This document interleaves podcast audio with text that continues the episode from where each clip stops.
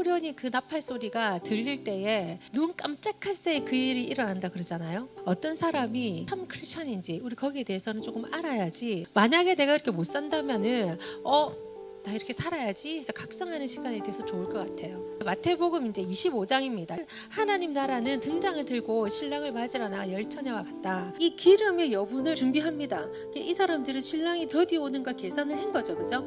근데 이 미련한 처녀들은 같이 있는데 그냥 오겠지. 신랑이 오는 것에 대한 여유가 있는 사람들이에요. 다 잠이 들었는데 누가 외쳤대. 이게 아마 나팔 소리가 아닌가 생각이 듭니다. 그가 왔다. 신랑이 왔다. 나가서 그를 맞아라 하려고 보니까 우리 등잔을 꺼지려고 하니 기름을 좀 빌려다오. 이렇게 묻는 거예요. 여기에 기름을 준비하지 못하게 하는 아주 나쁜 마음이 있습니다. 이 기름은 씨를 의게하지만 나오잖아요. 근데 이기적인 사람은 이 기름이 나올 수 있을까요? 없을까요? 이기심이 우리의 기름을 준비하는데 가장 적이 되는 마음입니다. 10절에 보면 미련한 자녀들은 기름을 사러 갔는데 그 사이에 신랑이 와버려가지고 문이 닫혀버렸어. 일단 그 문이 닫히면은 열자가 없는 거예요. 기독교는 예수님이 우리를 위해서 이 땅을 오셨고 그분이 우리의 죄를 위해서 대속해 주셨고 그리고 우리의 부활을 먼저 보여주셔서 부활하셨고 내가 이 땅 전체를 평정할 그날 승리의 그날 요새 가 다시 오겠다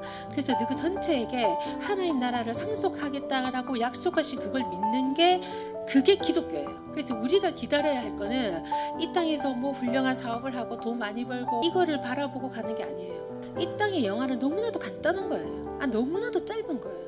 여기에 여러 여러분의 인생을 들이지 마십시오. 두 번째는 장기간 여행을 떠나는 어떤 사람과 같다 이렇게 얘기합니다. 갈 때에 자기들 종들을 불러가지고 투자금을 줍니다. 5천만 원, 2천만 원, 뭐 천만 원 이렇게 줍니다. 때도 딱 발동됩니다. 우리의 적 어떤 마음이죠? 이기심. 이기심이 또 발동됩니다. 우리를 상급을 갖지 못하게 한 그 이기심이에요. 첫 번째 종, 두 번째 종은 돈을 받자마자 나가서 일을 했습니다. 그래서 두 배로 이걸 남겼어요. 근데 이기심에 가득했던 한 사람, 돈도 제일 작게 받았는데 이기심, 이 일을 위해서 자기를 헌신하지 않는 마음. 이거 해봤자 뭐 주인만 잘 되는 건데요. 뭐 나중에 이 주인은 뭐라고 합니까? 네가 조금만 머리를 써가지고 네가 조금만 생각을 해서 은행에라도 넣어놨으면 내가 이자라도 받을 거 아니가. 주인에 대한 경외심도 없고 주인에게 어떻게 해야 될지도 모르고 그래서 이 사람한테는 있는 것까지도 빼앗아 버렸어. 근데 이 앞에 두 사람 5천만 원과 2천만 원 투자했던 이 두 사람은 어떻게 됐어요? 수고했다. 니는 앞으로 내 동력자다. 니하고 나하고 내 동업자다. 모든 상급을 반으로 나눌 수 있는 권한을 그 사람한테 주는 거예요. 여기도 이기심이 방해하는 거예요. 이기심. 여러분의 미래를 방해하는 이것 그래서 여러분을 영원히 그냥 종으로 살게 하려는 그 마음 이게 여러분이 싸워야 될 거 아닐까? 그리고 나는 무엇을 할까 생각해야 돼요? 나는 정말 이 회사에 뭘 해줘야 되지? 동업자가 되려면 이득을 같이 취하기도 하지만 불이한 것도 같이 당하는 거예요. 그래서 하나님은 지금 이 땅에서 누구를 고르고 계시냐면 하늘 나라를 같이 동업해서 이끌어갈 군대들을 여기서 뽑으시는 거예요 지금. 그거를 시험하시는 시험 많은 걸 줬다 뺏었다 줬다 뺏었다 한번 해보는 거야. 이 사람이 천국에 들어갈 수 있는 사람인가? 진짜를 데려가고 싶은 마음이야. 진짜. 저와 여러분이 하나님 앞에 진짜가 되는 이 시험판 지금 이 땅은 이 시험장입니다. 이 시험장을 반드시 통과하시길 바랍니다. 내가 누구한테 충성하죠? 그러면 충성된 사람이 나한테 와요. 그리고 불충성한 사람도 와서 좀 있으면 충성된 사람으로 변해가요. 그러면 하나님의 나라를 여기서 이룰 수 있습니다. 여러분에게 주신 달란트, 여러분에게 주신 투자금, 여러분의 이기심과 싸워서 배가 만드는 여러분 되시기를 바랍니다. 이 천만 원 준 사람한테 천만 원을 빼앗아서 모험을 가장 많이 한 사람에게 주어라. 그리고 위험한 상황을 피해 안전에만 급급한 이 사람을 내쫓아라.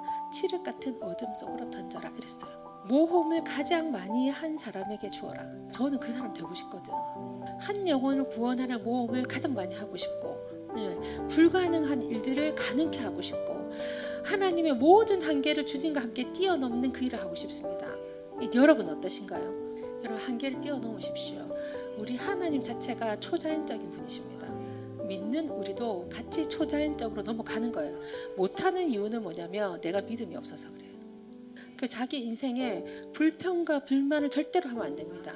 왜? 하나님이 가지고 가는 파노라마 속에 내가 지금 굴러가고 있는 거지 내가 무엇을 만들어가는 게 아니잖아요. 그 사람이 내를 만들어가는 게 아니에요. 이거는 하나님이 다 행하고 계신 거야. 이제는 우리가 좀 성숙한 사람이 돼야 됩니다. 내만 아는 그 이기적인 사람 말고 세 번째입니다. 양과 염소를 가른대요. 네가 영으로 신령하고 뭐 네가 뭐 방언을 해야 되고 예언을 하고 이런 조건이 아니야.